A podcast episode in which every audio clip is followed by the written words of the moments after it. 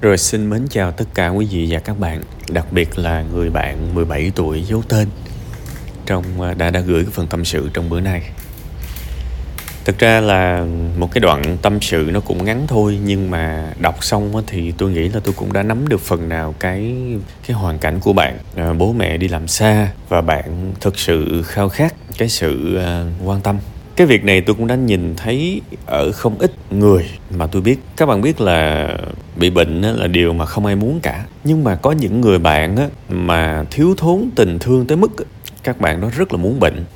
Và thậm chí là không có bệnh mà các bạn đó giả bệnh luôn. Mà giả bệnh nhiều tới mức đến một ngày các bạn đó tin là mình bị bệnh thiệt các bạn. Có nghĩa là một năm, chắc cũng một nửa năm trời là các bạn đó luôn ở trong cái trạng thái mệt mỏi. Tức là một cái sự mệt mỏi chủ động. Đương nhiên nói các bạn đó thì các bạn có thể không có không có chịu, hoặc là cũng có thể là cả hai có nghĩa là một phần là các bạn tiêu cực riết, các bạn quen á, các bạn cảm thấy mệt thiệt. Đồng thời với một cái lý do là mình muốn được sự quan tâm của những người xung quanh. Thế thì à, cái việc đó nó nó phát sinh từ nhỏ.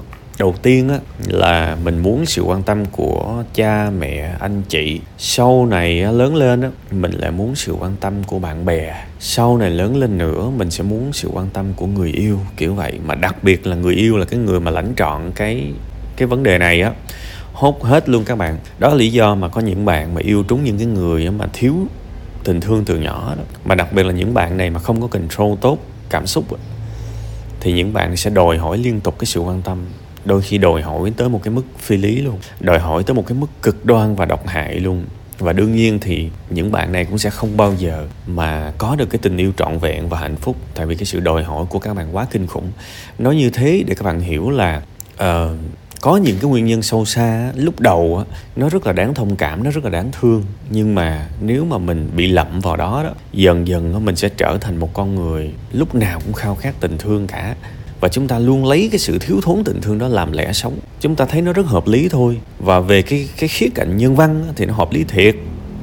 Nhưng mà chúng ta cũng sẽ vô tình gây ra cái sự ngột ngạt cho những người trong tương lai sẽ đến với cuộc đời của mình, những người hoàn toàn vô tội, nhưng mình lại bắt họ phải giải quyết cái thiếu thốn từ não đời nào, thì có thể chính mình đã giết cái mối quan hệ của mình đó, giết cái tình yêu của mình đó. nên hãy cẩn thận. Có thể tôi nói cái điều này, chính bạn cũng không có ngờ tới đâu. Nhưng đây là một cái khuôn mẫu phổ biến mà chính bản thân tôi cũng nhìn thấy.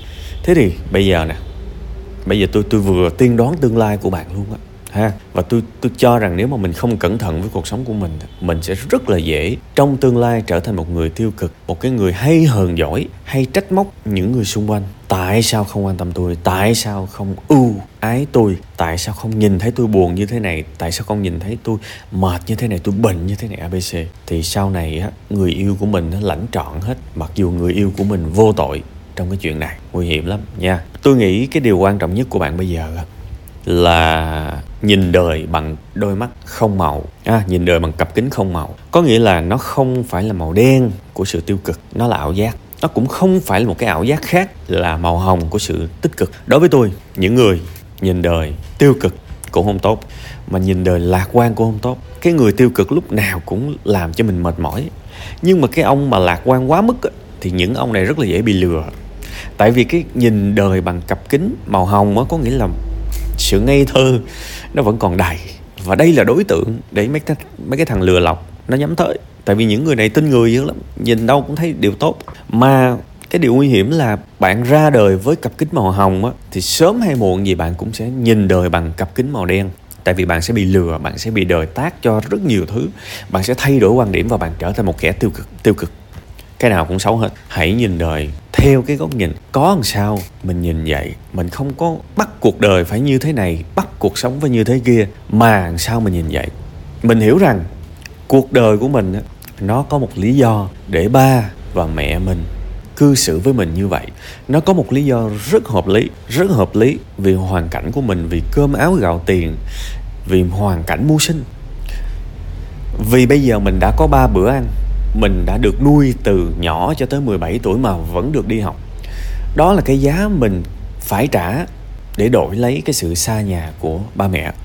Vậy thì bây giờ ngược lại nếu mà ba mẹ mình ở với mình quan tâm mình 24 trên 24 thì rất có thể xảy ra cái cái hoàn cảnh là bữa cơm của mình á, thay vì một chén giờ chỉ còn nửa chén thậm chí còn một phần tư mình sẽ phải đối mặt với hai người cha và mẹ cãi nhau suốt vì thiếu thiếu tiền và bạn nghe tâm sự buồn vui nhiều, bạn sẽ thấy cái hoàn cảnh của một gia đình gần gũi nhau, gần gũi nhau vô cùng. Nhưng thiếu thốn thì quýnh nhau nè, chọi chén vào mặt nhau nè, chửi nhau nè, và phải tìm một cái sự quên lãng nào đó thông qua rượu chè, rượu bia, thậm chí những cái chất kích thích.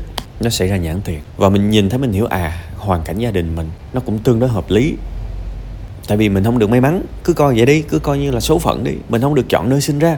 Mình sinh ra trong cái gia đình này thì phải chăng cái option hiện tại là cái option đã tốt nhất rồi? Đúng không? Với khả năng của ba mẹ mình, phải chăng họ đang làm những gì tốt nhất trong khả năng của họ cho mình? Và mình hiểu rằng à đây là sự thật, đây là sự thật. Để đổi lại những gì mình có hiện tại thì mình cần phải mất một cái thứ gì đó. Có thể là sự xa cách với cha, với mẹ tôi cho rằng sự bất an á, là bởi vì bạn lành bệnh rồi và ba mẹ bạn bắt đầu xa bạn trở lại bạn lại cô đơn trở lại. Mình hãy nhìn đúng cái sự việc và chấp nhận nó như là một cái phần vốn dĩ có trong gia đình này. Đương nhiên bạn có thể xem nó như là một mục tiêu. Mình sẽ ráng học mình sẽ ráng cố gắng. Sau này mình có sự nghiệp mình rước ba mẹ mình ở chung nuôi ba mẹ mình. Lúc đó 5 năm 10 năm nữa chẳng hạn ước mơ của mình trở thành sự thật.